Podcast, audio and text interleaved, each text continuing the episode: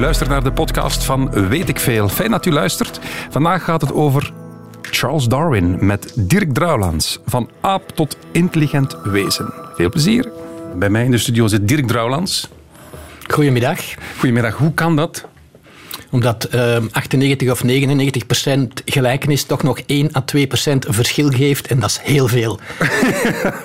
Duidelijk, want een aap gooit uitwerpselen naar andere beesten. En Bach schrijft de mooiste muziek ter wereld. Ja, maar als ik bijvoorbeeld die reacties zag in Engeland op de strafschoppen en de drie hè, die, die er misten, wat dat die van rationale, ratio, racistische bagger over zich heen kregen, dan denk ik dat het verschil tussen gooien met uitwerpselen en hetgeen dat er uit ons komt soms toch niet zo geweldig is. ja. Sommigen soms geneigd zijn van te denken. Plus apen hebben ook een vorm van cultuur. Hè. Dus ze zitten minder ver weg dan wij denken. Maar nogmaals, wij hebben 20.000 genen, 1 à 2 procent verschil. Dat zijn er toch nog een substantieel aantal. En dat maakt dus toch wat dat wij dus inderdaad dingen kunnen doen waar dat apen niet aan moeten denken. Oké. Je zit hier, beste direct. Sta eens heel even recht als, als, je wil. Want ik wil je graag jouw t-shirt even voorlezen. Jawel, het is een t-shirt met tekst. You are the result of 4 billion years of evolutionary success. Act like it. Ja, dat heb ik van, mijn, eh, van een van mijn neven gekregen. Ah, ja. Dat vond voor kerstmis. Die vond dat dat heel toepasselijk was. Het, eh, het staat u. En, eh, en ja, het is, het is, het is ook ja, het doet, nadenken. Hè. Het, we zijn er toch wel een potje van aan het maken. Ondanks het feit dat we dus met grote voorsprong de slimste soort zijn die de, die de aarde ooit heeft geproduceerd. Ik ben mij nog altijd aan het afvragen of dat nu finaal een zegen zal blijken te zijn of niet. Voor de generatie van mijn ouders ongetwijfeld wel. maar voor de generatie van mijn kleinkinderen weet ik het echt niet meer. U hoort het. Het wordt een vrolijk uurtje radio met Dirk Druilands. Fijn dat u luistert naar Weet ik Veel over Darwin vandaag. Goedemiddag.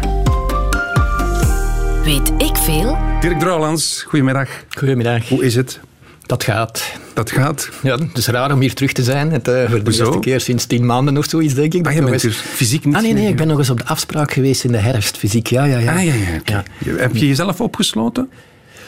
Ik ben zelf al, ik ben sowieso wel een klein beetje uh, iemand die niet heel veel meer buiten komt te zijn in de natuur. Dus uh, ik deed al interviews met Skype voor de coronacrisis, dus om, om verplaatsingen uit te sparen en, en dus de, de, de auto van de baan te houden, dat soort ja. regels. Maar, het, maar bon, goed, het, is, het, is, het zal toch ook blij zijn dat we de contacten terug wat kunnen normaliseren. Heb... Hoe kijkt een bioloog naar die corona-dingen? Als een uh, uh, niet onverwacht uh, gebeuren. gezien dat wij zo zwaar boven onze stand leven en de planeet denken compleet naar onze hand te zetten en vanuit een zekere hoogmoed ervan uitgaan dat we alles aankunnen. Dat blijkt dus nu dat we daar zo'n piepklein virusje met, met amper 15 genen en 27 eiwitten of zoiets. Het, als je die alle coronavirussen die in de mensheid circuleert op een hoop gooit, kun je dat in één cola blikje steken blijkbaar. Dus dat is twee keer niks. En toch ontregelt dat heel ons systeem. Dus ik hoop dat dat toch ergens tot een vorm van bescheidenheid noopt, dat we misschien toch wat voorzichtiger zijn. En toch denk ik dan, om, om deze aflevering over Darwin te starten, ja, dit is gewoon survival of the fittest. Dit is een virus en de zwakkeren moeten eruit. Punt. Dit is gewoon de wereld, de biologie. Ja, en dat is dan, eh, als wij apen zouden zijn, zou dat effectief ook gebeuren. En dan is de vraag van, overstijgen wij het apenniveau? Als ik sommige antivaxers bezig hoor, dan denk ik nee, die blijven daarin steken. Die offeren zonder problemen uh, de 80-plussers op. als door hout dat, uh, dat nu gaat gesnoeid worden. dus die mensen zijn meer kwetsbaar, dus die gaan er dan onderuit. Dan denk ik bij mijn eigen toch, ik heb toch het gedacht dat wij iets verder geëvolueerd zijn dan dat. En dat wij toch mhm. die mensen gaan proberen mee te nemen in ons verhaal zo lang mogelijk. Ze hebben ook dat recht. En dat kan, hè. het is alleen een kwestie van een paar jaren op ons standen te de technologie zijn, zijn, zijn werk te laten doen, hier en daar uh, wat dingen bij te sturen en, en we kunnen verder. Maar daar zeg je het, hè. Moest, mochten we apen zijn, dan zouden, we, zouden de, de zwakkeren eruit gegaan zijn door dat virus. Hebben we dan niet met de natuur gerommeld door, dat door te vaccineren? Moeten we, is dit niet gewoon, we zijn met te veel en de, de natuurlijke selectie is, als je met te veel bent, moeten de zwakkeren er op een bepaald moment uit. Wat Darwin eigenlijk zegt. Ja, en, wat bijvoorbeeld in de pest, met de pest gebeurd is in de middeleeuwen, ja, toen we dus nog niet die technologie hadden om er iets aan te doen. Ja, de vraag is natuurlijk van, van gooien we die technologie dan overboord op het moment dat we denken dat ze, dat ze misschien contraproductief werkt en, en zeker voor een aantal mensen, de jongere generaties, die misschien kunnen denken van die ouderen die zijn voor niks meer nodig. En laat ons die opofferen. Ik vind dat dat niet, niet kan. Ik ben natuurlijk ondertussen 65 geworden. Dus Jij was stil aan in de, in de doelgroep van degenen die zich zorgen moeten beginnen te maken. Maar goed. En langs een andere kant is het ook niet zo dat uh, het is een idee fix van heel veel mensen, ook gezien de mails dat ik daarover krijg, hoeveel mails dat ik krijg van Drouwlands over bevolking is het probleem van, van alles uh, drijft over bevolking terug en we lossen alles op. Maar dat is niet zo simpel. Zelfs een virus is niet in staat, of een zware oorlog is amper nog in staat om de bevolkingsaantallen in de wereld eh, te doen afnemen. Daar moeten echt gigantische crisissen voor hebben die niemand mentaal nog zal aankunnen en die effectief heel ons maatschappelijk systeem onderuit zal halen, bij zoverre dat we dus terug naar de middeleeuwen gaan gecatapulteerd worden. Ik denk niet dat veel mensen daarop zitten te wachten. Dus eigenlijk zeg je, door technologie is Darwin achterhaald. Want survival of the fittest bestaat niet meer. Hè? Wij hebben de natuurlijke selectie voor onze eigen soort compleet overboord gegooid, ja. Dat is duidelijk. Ja. Dus eigenlijk een uur praten over Darwin is, is oude materie. Een geschiedenisles. ja, maar ja, bon, geschiedenis is leuk. Laat ons beginnen, beste Dirk, bij het begin. Kleine Charlie Darwin. Waar wordt hij geboren? Wat zijn zijn fascinaties? En hoe komt hij dan uiteindelijk op een boot terecht die eigenlijk de, het interessantste biologieboek ooit zal opleveren? Ja, de kleine Charles was een, eh, een, eh, viel een eh, goede systeem op de aarde. Zijn, zijn vader was een rijke arts. de kleine Darwin die mocht bijna zijn goesting doen. Die had de natuur voor zich ter beschikking. totdat zijn vader het nodig vond van de kleine Charles toch in zijn voetsporen te laten treden. En hem als 16-jarige snaak naar het koude Schotse Edinburgh stuurde om daar geneeskundestudies te beginnen. Na drie maanden had een kleine Charles het al, hield hij het al voor bekeken, want hij had voor de eerste keer een live operatie uh, meegemaakt. Zo, ja, in zo'n grote aula moet dat geweest zijn. Zo'n prof, die dus een onverdoofde straatjongen die ze van de straat gedaald hadden, dus opensneed om dan van alles te laten zien. En Charles was daar zo van gedegoteerd dat dat meteen het einde was van zijn, uh, van zijn geneeskundestudies. Hij heeft dat niet onmiddellijk aan zijn vader verteld, heeft zich dan wel wat bezig gehouden, is dan uiteindelijk toch in eh, Cambridge terechtgekomen om daar godsdienst te gaan studeren. Dat iets, nee, iets Darwin heeft godsdienst ja, hij wou eigenlijk een, pastoor worden, omdat hij dan veel tijd had om in de natuur rond te lopen. En, en hij heeft dus ook heel veel uh, cursussen, uh, natural history zoals dat zo mooi noemt in het, uh, in het Engels, dus, dus natuur en geologie en zo gevolgd. Is dan uiteindelijk godsdienstwetenschapper geworden, heel, helemaal niet briljante student. Was hij gelovig? Ja, dus gelijk, als iedereen in zijn tijd eh, ging hij helemaal mee in dat verhaal van, van de het geloof en de schepping. En, uh... Dus hij, Darwin heeft ooit, is, is ooit overtuigd geweest van het idee dat de, dat de wereld is geschapen door God. Ja, gelijk dat ik ook misdienaar ben geweest, kreeg je dat in, in, in, zowel in zijn tijd als nog in mijn jonge jaren zo bijna nog automatisch mee als je uit een, uit een katholiek gezin kwam. Hij stelde zich daar ook geen vragen bij. Ik ben op mijn vijftiende of zoiets gestopt met, met, eh, met naar, de, de kerk te gaan, bij wijze van spreken. En, mijn vader die zich daartegen verzette, maar niet echt actief. En in Darwin zijn geval is het dan, eh, dan denk ik relatief snel. Hij, is dan, heeft dan via connecties, hè, omdat men toch wel wat in hem zag als, eh, als natuurobserveerder, is hij dan op die fameuze Beagle geraakt, het schip van de Britse marine dat dan een tocht rond de wereld heeft gedaan. Bij, hij werd meegenomen op eigen kosten als een soort uh, verzetje voor de kapitein, een man van adel die, uh, die nog maar 26 was. Maar de eerste kapitein van de Beagle had zich op de vorige trip van de Beagle in de straat van Magellaan een kogel door zijn kop gejaagd, omdat hij dan niet aankon. In de familie van de kapitein Fitzroy was er ook een voorgeschiedenis van zelfmoorden. Dus de Fitzroy die dacht van, uh, ja, ik moet hier iemand bij hebben, anders ga ik het misschien ook ook hebben. En zo is Darwin dan mee kunnen gaan op de Beagle. En daar onderweg voelt je dus dat hij dus echt voor de eerste keer begint te, reflecteren over die kwestie of dat scheppingsverhaal eigenlijk wel. En wat was dan de, de trigger voor hem? Er waren er eigenlijk twee. Uh, en twee die, uh, die meer in de geologische en de paleontologische sfeer zaten. Het een was dus de aardlagen. Hij zag bijvoorbeeld uh, op een gegeven moment op 4000 meter hoogte in de Andes schelpenlagen zitten. En kon dat dus niet anders dan verklaren dat er een enorme lange tijd overheen moet gegaan zijn van dat die aardlagen opgeheven werden hè, tot op het niveau van, van bergtoppen, bij wijze van spreken.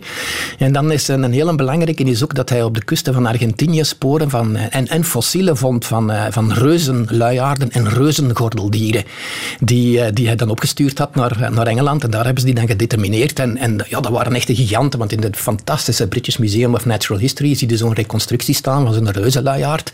En toen, in, in, zijn, in, zijn reisverslag, maakte hij op een gegeven moment de opmerking dat hem toch niet goed begrijpt waarom de god zou, de moeite zou doen om die gigantische dieren te scheppen en ze dan ineens laat uitsterven. Dat snapt hem niet. En, en zo voelt je dus dat hij heel geleidelijk aan op die reis rolt in dat verhaal van die eh, van die evolutietheorie. Maar hij zat daar aan boord met een beperkte kennis van, van de biologie. Dat, hij was geen professor, hij was geen, geen e- grote expert dan. Ja, maar ik weet niet of dat hem er veel aan zou gehad hebben van wat er toen al bekend was aan die, eh, aan die, uh, in, in zaken biologie. De evolutieverhaal, dat circuleerde al wel een beetje. Zijn grootvader, Erasmus bijvoorbeeld, had al een boek geschreven waarin dat hij dus het, het, het evolueren van de ene soort uit de andere als een optie had aangehaald. Dus het was zeker niet dat hij er nog nooit had, had naar gedacht, maar hij was vooral een onwaarschijnlijke goede observator die constant rondkeek, constant noteerde en die, en dat schrijft hij zelf in zijn autobiografie, misschien wel het belangrijkste element dat hij had, was dat hij geweldig goed in staat was om verbanden te zien tussen compleet uiteenlopende dingen. En hij schrijft op een gegeven moment zelfs, heel op het einde van zijn leven, als hij zo aan het reflecteren is, dat het wel jammer is dat het ten koste ging van zijn andere, van zijn culturele kwaliteiten, zoals genieten van muziek en, en literatuur. dus uh, het een ging blijkbaar ten koste van het andere. Nog even terug naar de jonge Darwin, want we zijn al, we zijn al aan het varen.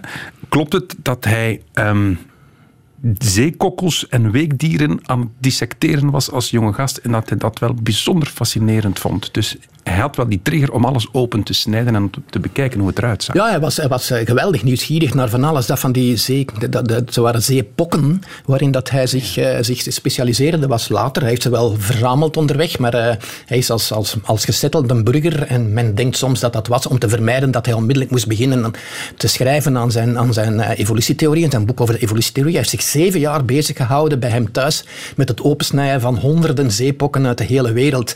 Wat dat geweldig belangrijk was, want zo zag hij die kleine individuele variaties tussen die verschillende diertjes, die er uiteindelijk toe geleid hebben dat hij dus een variatie van kenmerken kon introduceren, waaruit de natuur dan selecteerde tussen aanhalingstekens wat het beste aangepast was. Er is trouwens recent een geweldige anekdote opgedoken uit het, eh, uit het leven van Darwin, want dat wordt dus langs alle kanten eh, bekeken en met een loep erop en de kleinste, kleinste zinnetje dat ergens over Darwin verschijnt, wordt, verschijnt, verscheen, wordt nu geweldig uitvergroot. Blijkbaar moeten zijn kinderen op een gegeven moment in de school gevraagd hebben aan klasgenootjes of hun vader ook heel het huis vol zeepokken stouwde. Want voor hun was dat dus zeven jaar lang een essentieel onderdeel van het gezin. En het grappige daaraan is dat, dat eh, de huidige marinebiologen, zoals mijn vriend Francis Kerkhoff, misschien wel een van de belangrijkste marinebiologen van ons land, die gebruiken nog altijd dat boek van Darwin om de exotische zeepokken die met de scheepvaart tot bij ons komen te determineren, omdat dat zo'n volledig en gedetailleerd werk was. Dus hij was een briljante, briljante uh, natuurobserveerder en, en, en, en reproduceerder. Dus dat is, dan, dit is denk ik een heel groot belang. Oké, straks na de plaat, hoe komt hij dan uiteindelijk aan die... Het zijn drie geboden, dacht ik. Survival of the fittest. Wat nog? De best aangepaste evolueert. Dat is een natuurlijke selectie. Je hebt seksuele selectie. Dus de, de, mooiste voor het andere geslacht komt het beste aan de trekken. En dan hebben we nog de kleine groepselectie, maar daar gaan we het niet over hebben, want dat is zelfs vandaag de dag nog, eh, nog een ingewikkeld debat. Maar voor Darwin was dat evident dat je in een sociale structuur ook hè, als sociale groep voordelen kunt halen, de ene groep tegen de andere. Maar dat is een heel, heel ingewikkeld thema. We gaan er toch aan we gaan toch proberen, Dirk. er zijn scholen en universiteiten in Amerika waar ze momenteel daadwerkelijk overwegen om de evolutie evolutietheorie van Darwin gewoon volledig van het leerplan te schrappen. Dat gaan we niet meer doen. It's just a theory. I'll tell you one thing, and you listen good, Mr. Darwin. Die is dood.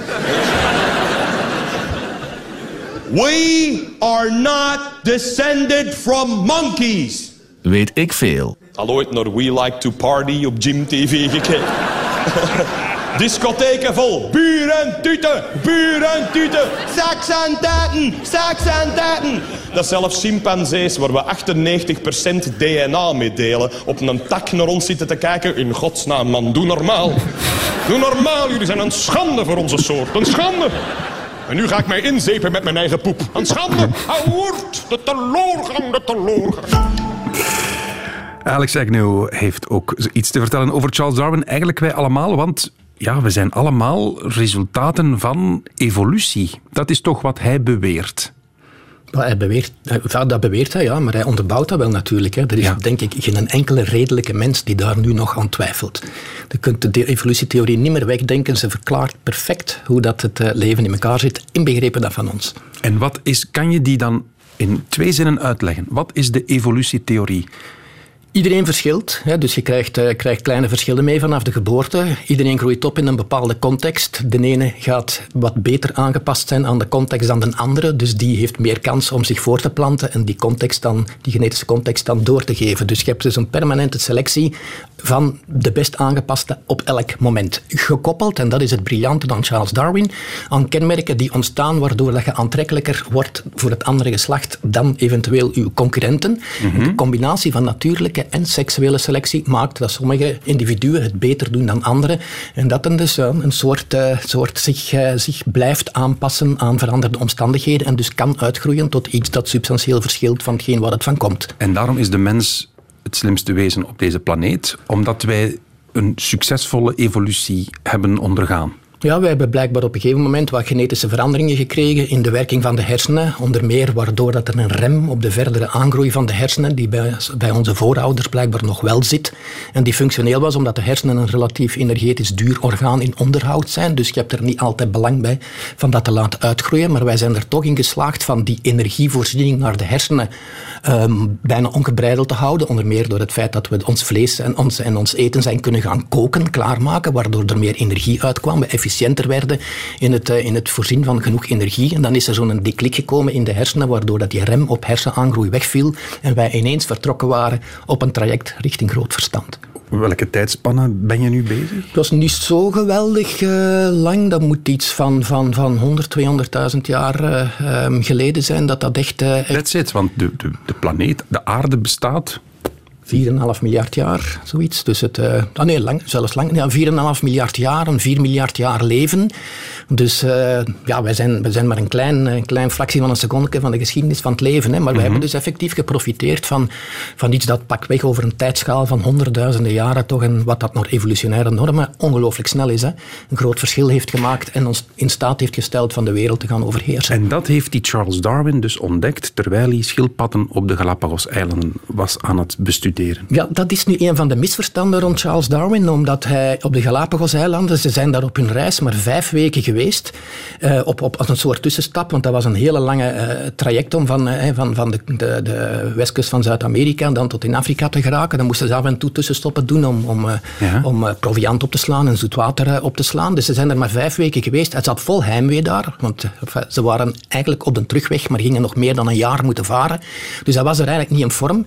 Maar, maar maar de kapitein bijvoorbeeld wel, Fitzroy, die een even goede wetenschapper was als Charles Darwin, toch in zaken het verzamelen van, van, van, van dingen en het observeren van dingen. Hij, heeft nooit, uh, hij is nooit weggeraakt van het, van het, van de creationisme, hè, van dus het scheppingsverhaal, uh, Fitzroy. En men denkt ook dat hij, want uiteindelijk heeft hij toch zelfmoord gepleegd en dat dat mee ingegeven was door het feit dat hij zich mee verantwoordelijk voelde voor het ontstaan van die evolutietheorie, door die Darwin die hij mee aan boord had. dat is al de tweede kapitein van die beagle. Ja, ja, ja, maar ze waren al wel, hij was al wel een hele tijd terug. Hè, dus het, ah, Ze waren later al uh, later, later in zijn, in zijn leven.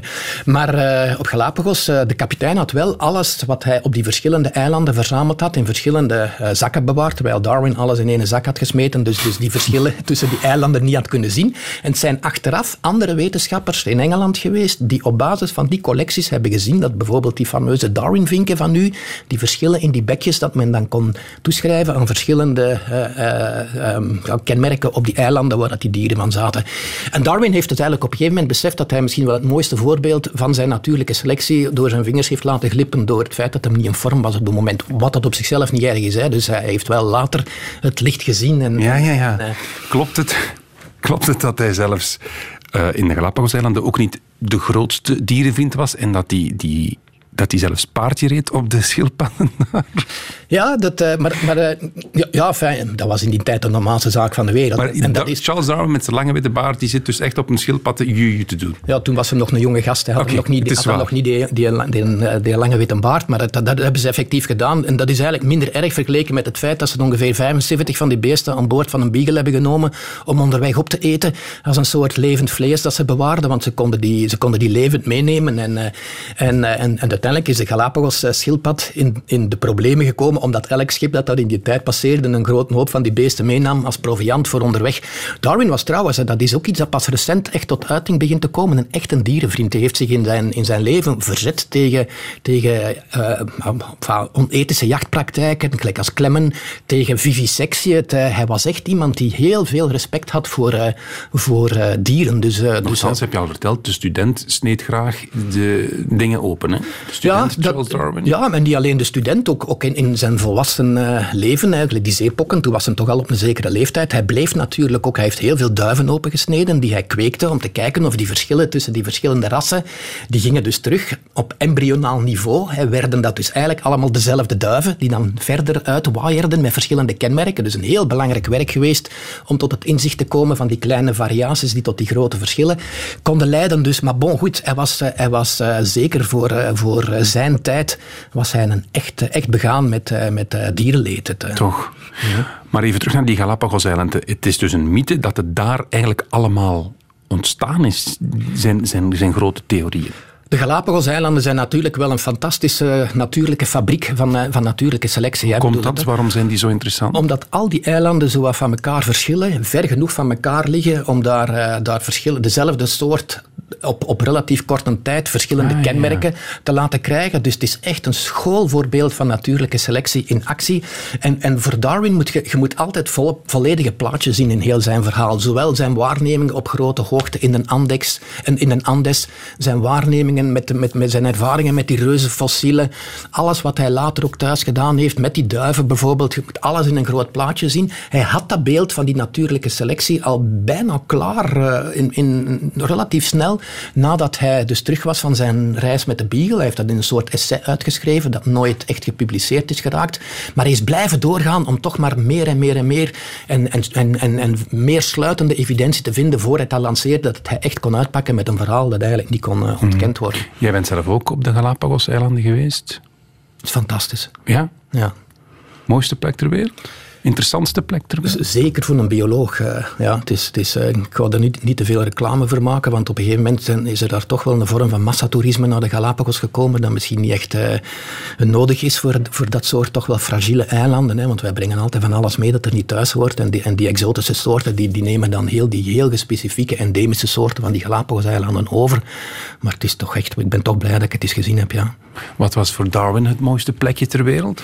Ja, dat weet ik eigenlijk niet. Wordt dat, nergens beschreven? Was hij ergens ik stil? Er, ik, ik, ik, heb er naar, naar aan het zoeken geweest hè, in, in zijn reisverslagen en ook op die reis. Hè, want ik heb die Darwin, die Beagle-reis voor Canvas uh, tien jaar geleden kunnen overdoen, acht maanden aan een stuk. En we hebben nooit ergens een plaats gevonden waar dat hij van zegt van dit is nu, dit is nu wat, wat het, hij mij van, dat ik fantastisch vind. was zeker niet, want hij, beschreef dat als ruw en onherbergzaam. En ik heb het al gezegd, hij zat er vol heimwee. Maar uh, ik heb geen flauw idee van wat dat hem dan wel... ik weet dat Montevideo, de stad, de Uruguayaanse stad, die vond hem fantastisch. Want er is een vermoeden dat hem daar een dame moet hebben uh, in, het, in het vizier gehad. Er is heel weinig bekend over Darwin en de vrouwen. Misschien was er niks, dat is best, best mogelijk. Maar en Montevideo was voor ons ook plezant, want we hebben daar, toen dat wij daar met de Canvas documentaire aan, aan het draaien waren, hebben wij zo een onderzoek kunnen doen samen met een Nederlandse prof, waarin dat we zo eens gekeken hebben op de foto's die van Charles Darwin te vinden waren, naar die verschillen in vingerlengte. He, dus dat is dat verhaal van als uw wijsvinger verhoudingsgewijs langer is dan uw ringvinger, hebben zowel als man als als vrouw een vrouwelijker karakter. Dus hoe langer uw ringvinger ten opzichte van uw wijsvinger, je bent lichtjes vrouwelijk. Dank je om dat even te delen. Zeer verrassend is het. Uh, ik ben zo min of meer de echte vent, ook niet echt, ook niet echt uitgesproken. We kijken even naar, naar Danny, onze ja. Ja, ja, ook op de balans. Ook op de balans. Maar Darwin was een echte vrouwelijke man met een verhoudingsgewijs hele lange wijsvinger. Wat dat, zijn diplomatisch karakter, zijn zachte aard, het feit dat hij echt een gezinsman is geweest, dat hij nooit echt in de contraminen is gegaan, dat hij de verdediging van zijn eigen theorie aan anderen heeft overgelaten, dat past eigenlijk wel in dat karakter. Ik denk, want we zijn toen tot de conclusie gekomen dat dat waarschijnlijk een hele aangename mens moet geweest zijn om mee om te gaan. Toch? Ja. Maar vrouwen en zo?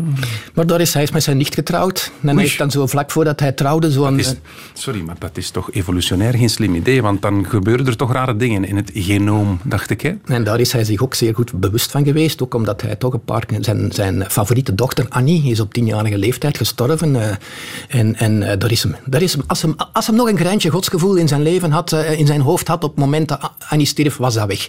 Een god die zoiets liet gebeuren, dat, dat kon niet. Hij, hij, zat al wel op een traject van weg, weg te evolueren. Hij had nog kinderen die vroeg gestorven zijn. Hij had kinderen die heel ziekelijk waren. Eh, dus hij was zich daar wel van bewust. Maar het was een gemakkelijkheidsoplossing. Zijn nicht was daar aan boven van nog rijker, kom af dan hij zelf. Dus dat hele boek. En, eh, eh, en hij heeft zo vlak voor, voor hij trouwde, heeft hij zo een soort boodschappenlijstje gemaakt met pro's en contra's van het huwelijk. En finaal wogen de pro's toch iets zwaarder door dan de contra's en is er maar voor gegaan. Groot gelijk. Ehm, nu dat je hier toch bent, waarom als, je, als ik met mijn, mijn zus of met mijn nicht mezelf voortplant, waarom gaat dat, gaat dat mis? Omdat er dan eventueel fouten, die, die, genetische fouten die in de familie runnen, daar krijg je dan dubbele kopie van mee als je je voorplant. Terwijl als je, als je bijvoorbeeld met iemand verder weggaat, is de kans dat je dus twee keer een fout gen voor eenzelfde kenmerk krijgt veel kleiner dan wanneer dat je... Dus het beste dat je kan doen, is een lief zoeken aan de andere kant van de wereld. Ik denk dat het niet voor niks is dat, dat mensen van gemixte, gemengde rassen, dat die zo mooi en zo, zo, zo gezond zijn. Heb je het nu over Danira bijvoorbeeld? Wat liefst? Heb je het nu over Danira bijvoorbeeld? Uh, dat is een voorbeeld, ja. Het, uh, ik ken ze niet goed genoeg om daar, om daar, om daar roots te kunnen inschatten. Maar het is van alles, hè, Grieks en het is, het is van alles. Ja, ja nee, maar zo'n mix dat werkt wel. En, maar het is vooral belangrijk van weg te blijven van uw naaste familie in het, ah, ja. het verhaal. Kleine tip op deze middag. We moeten het over seks hebben ook zo dadelijk. Want Charles Darwin, ook al was het blijkbaar geen grote womanizer of geen groot actief seksueel wezen. Hij heeft wel tien kinderen gemaakt, hè? Oké, ik neem mijn woorden helemaal terug. Weet ik veel? Weet ik veel over Darwin vandaag. Bij mij is het Dirk Druilands. We hebben een vraag binnen van Ronnie. Dirk, het is geen simpele. Hè? Volgens evolutietheorie van Darwin moeten we steeds simpelere organismen of fossielen tegenkomen naarmate we verder teruggaan in de tijd. Wat als we een fossiel van bijvoorbeeld een rat zouden vinden in het Precambrium, een periode waarin er nog geen meercelligen bestonden? Is het dan gedaan met de evolutietheorie? Ik denk dat we ons daar niet druk over moeten maken. Dat kan gewoonweg niet. Dus het, eh, er, is een er is een duidelijke lijn van, van, van, van eencellig naar meercellig en dan naar geleidelijk aan meer, mhm. meer complexiteit. En, en het opduiken van de zoogdieren, want dat is 200 miljoen, 230 miljoen jaar geleden, hè, dus min of meer bij het begin van de, van de dinosaurussen zijn de eerste kleine zoogdieren gekomen.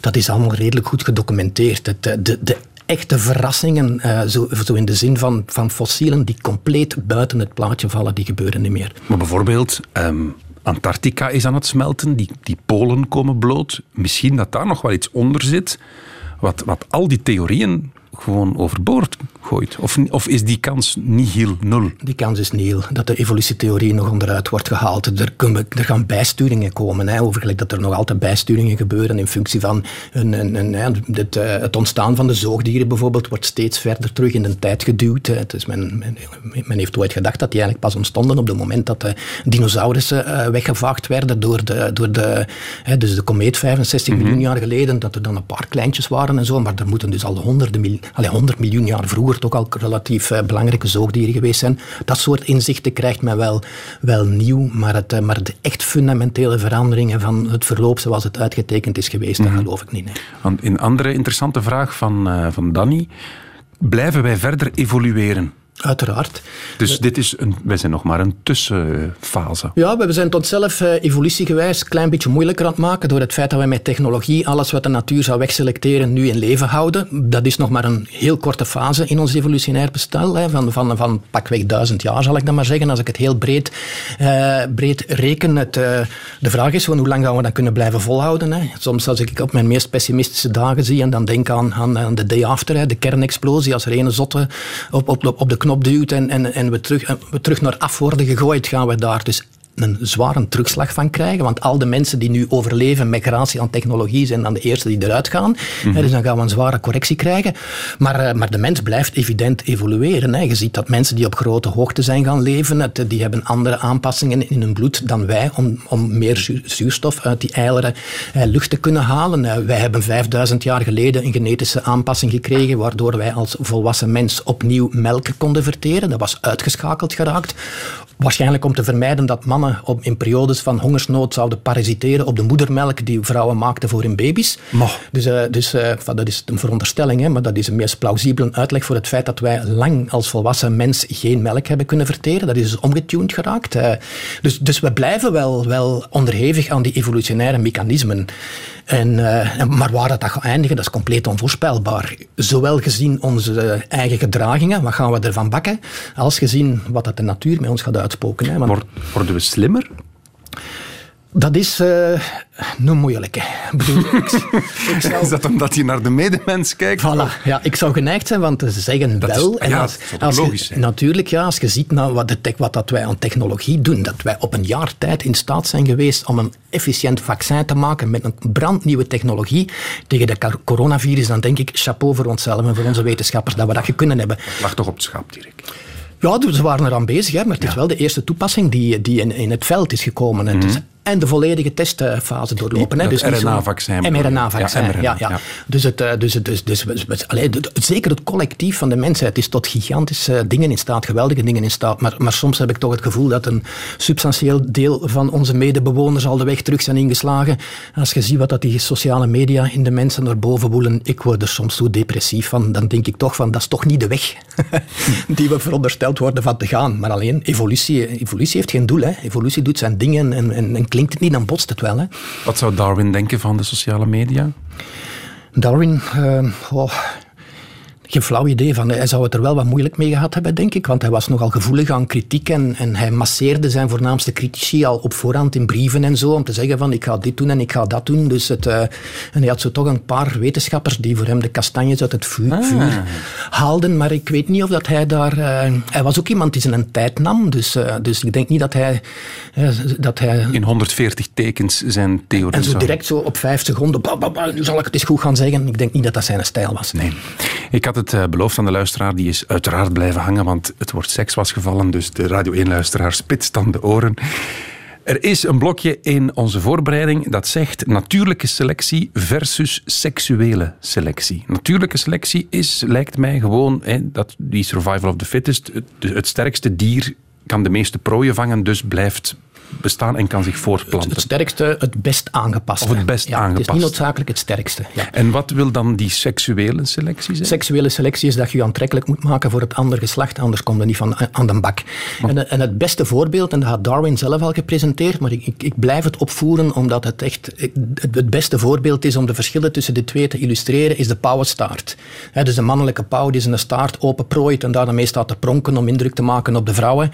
Maar als je dan, dat zijn ook dieren die in het wild voorkomen. En bij ons zijn dat parkvogels, maar in, maar in Indië en zo is dat, is dat, uh, komt dat ook in het wild voor.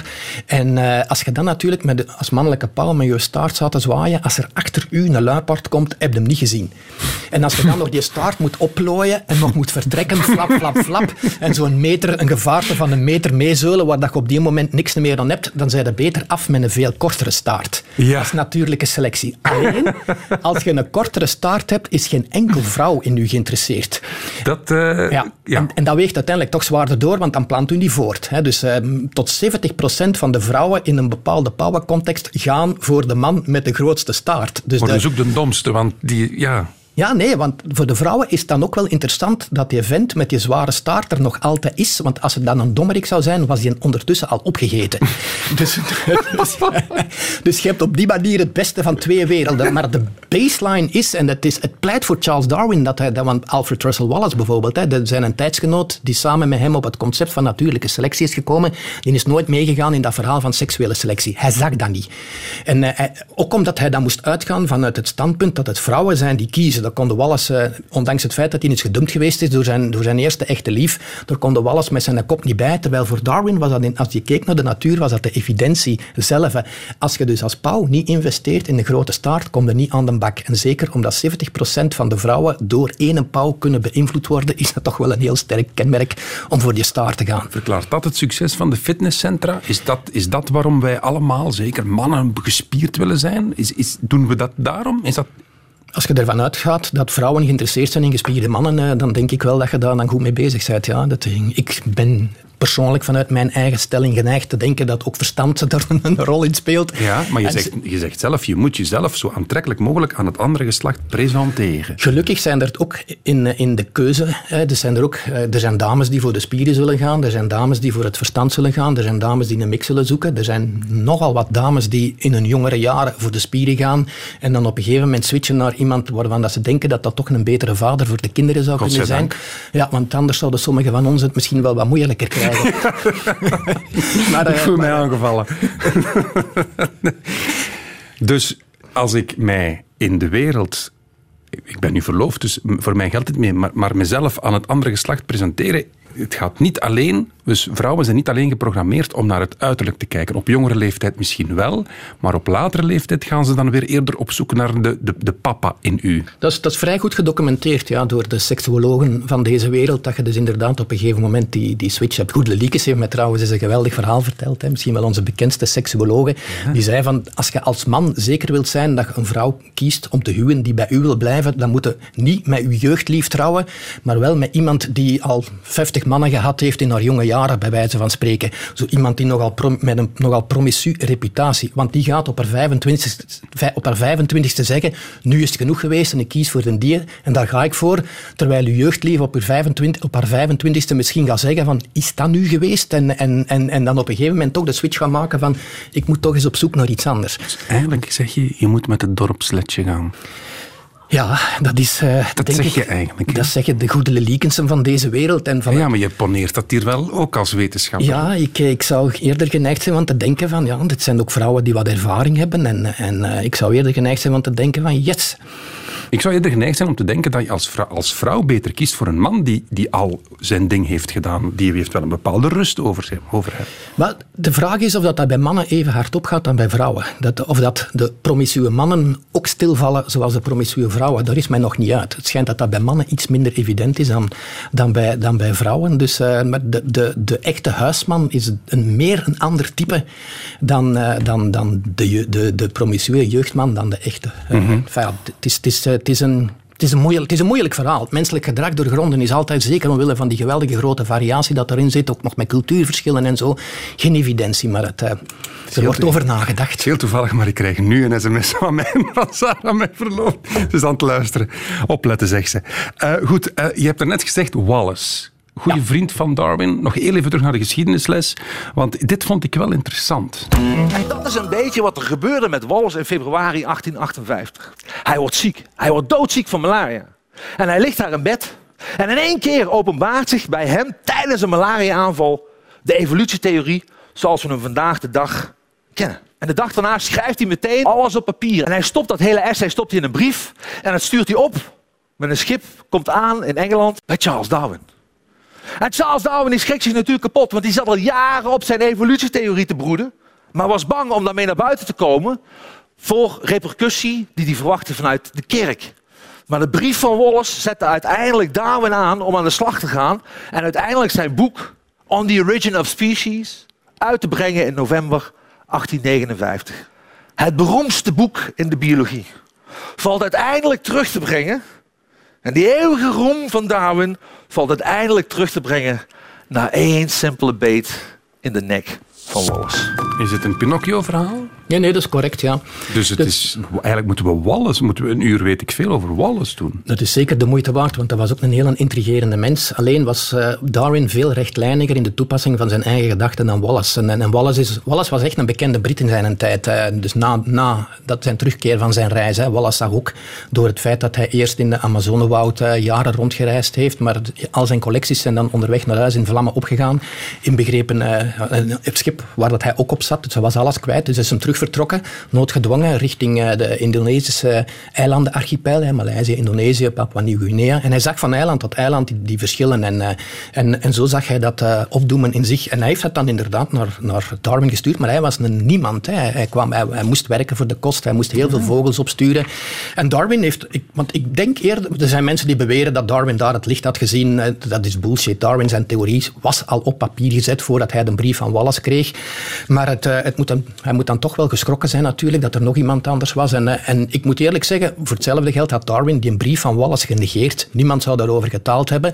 Maar hij heeft dan toch wel de eerlijkheid gehad om dat dus aan zijn collega's te melden. En ze zijn dan relatief snel, en eh, ergens op, op 1 juli 1858 in de Linnean Society voor 30 man, hebben ze een, een essay van Darwin en een brief van Wallace samen voorgelezen. En dat was de eerste keer dat er publiek over natuurlijke selectie werd gesproken. Maar dan is hij natuurlijk wel in gang geschoten om zijn boek te schrijven. En, en die zijn altijd Wallace is altijd heel erkentelijk geweest, heeft altijd naar Darwin opgekeken, was blij dat hij mee mocht gaan in het grote verhaal van het uh, beschrijven van evolutie door natuurlijke selectie. Hij was ook iemand, een van de mensen die de kist van Darwin droegen op zijn begrafenis in, in Westminster Abbey. Dus hij kreeg wel die, die erkenning van de wetenschappelijke goedgemeente Darwin. Ja, daar wou, ik, daar wou ik nog over praten. Hoe is de man aan zijn einde gekomen? Hij is van ouderdom eh, gestorven. Hij is heel lang ziek geweest, op 73-jarige leeftijd. Maar hij, is een, hij heeft een derde van zijn, leven ziek, van, zijn volwassen leven ziek doorgebracht. Men heeft nooit precies geweten wat er was. Misschien is dat hem onderweg op reis met een beagle had opgedaan.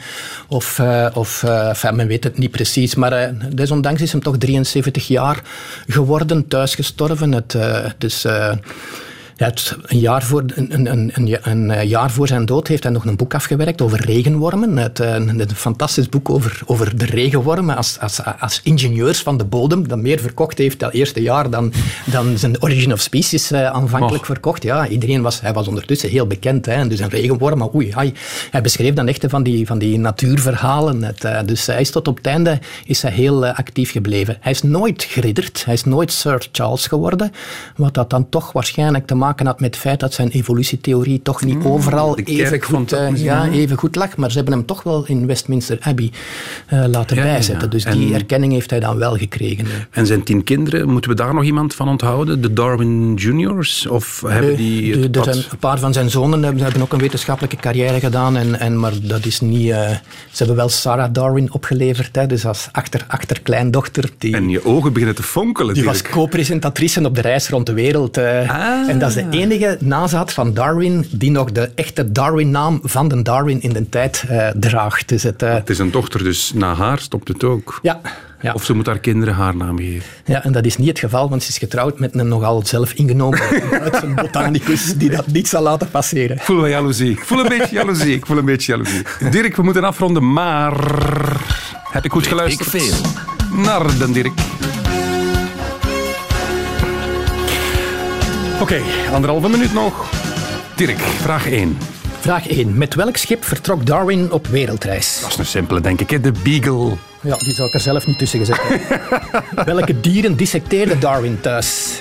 Ah, uh, zee, zee... Uh, wacht, wat was het? Zeespotter? Nee, spotters... Nee, niet zeeotters, dat bestaan. Zeekokkels. bestaan wel. Nee, nee, zeepokken. Dat zijn die blokjes op onze mossels. Ah. Zeepokken. Welke studies heeft Darwin gevolgd? Um, godsdienst onder andere? Godsdienst en? Biologie. Nee, nee, geneeskunde staat hier, maar eigenlijk is dat niet waar, want hij is al drie jaar al gestopt. Dus godsdienst, ik, ik mag het goed rekenen. Top. Dirk, je mijn vriend. Was Darwin gelovig als kind? Wat? Zoals jij gelovig was als kind, hè? door de traditie, door de opvoeding, de christelijke omgeving waarin hij opgroeide. Correct. Ja, Hoeveel kinderen had Darwin? Net nog gezegd, tien. Ja, dat was de vijfde vraag. Dat was hem? Ja.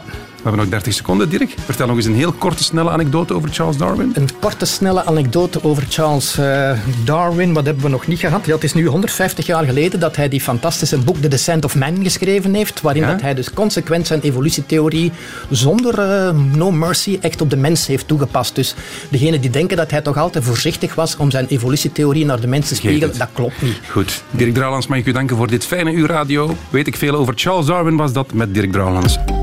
Radio 1. Weet ik veel? Dit is het einde van deze podcast van Weet ik veel. Weet ik veel is trouwens een programma van Radio 1. Op radio1.be vindt u nog veel meer.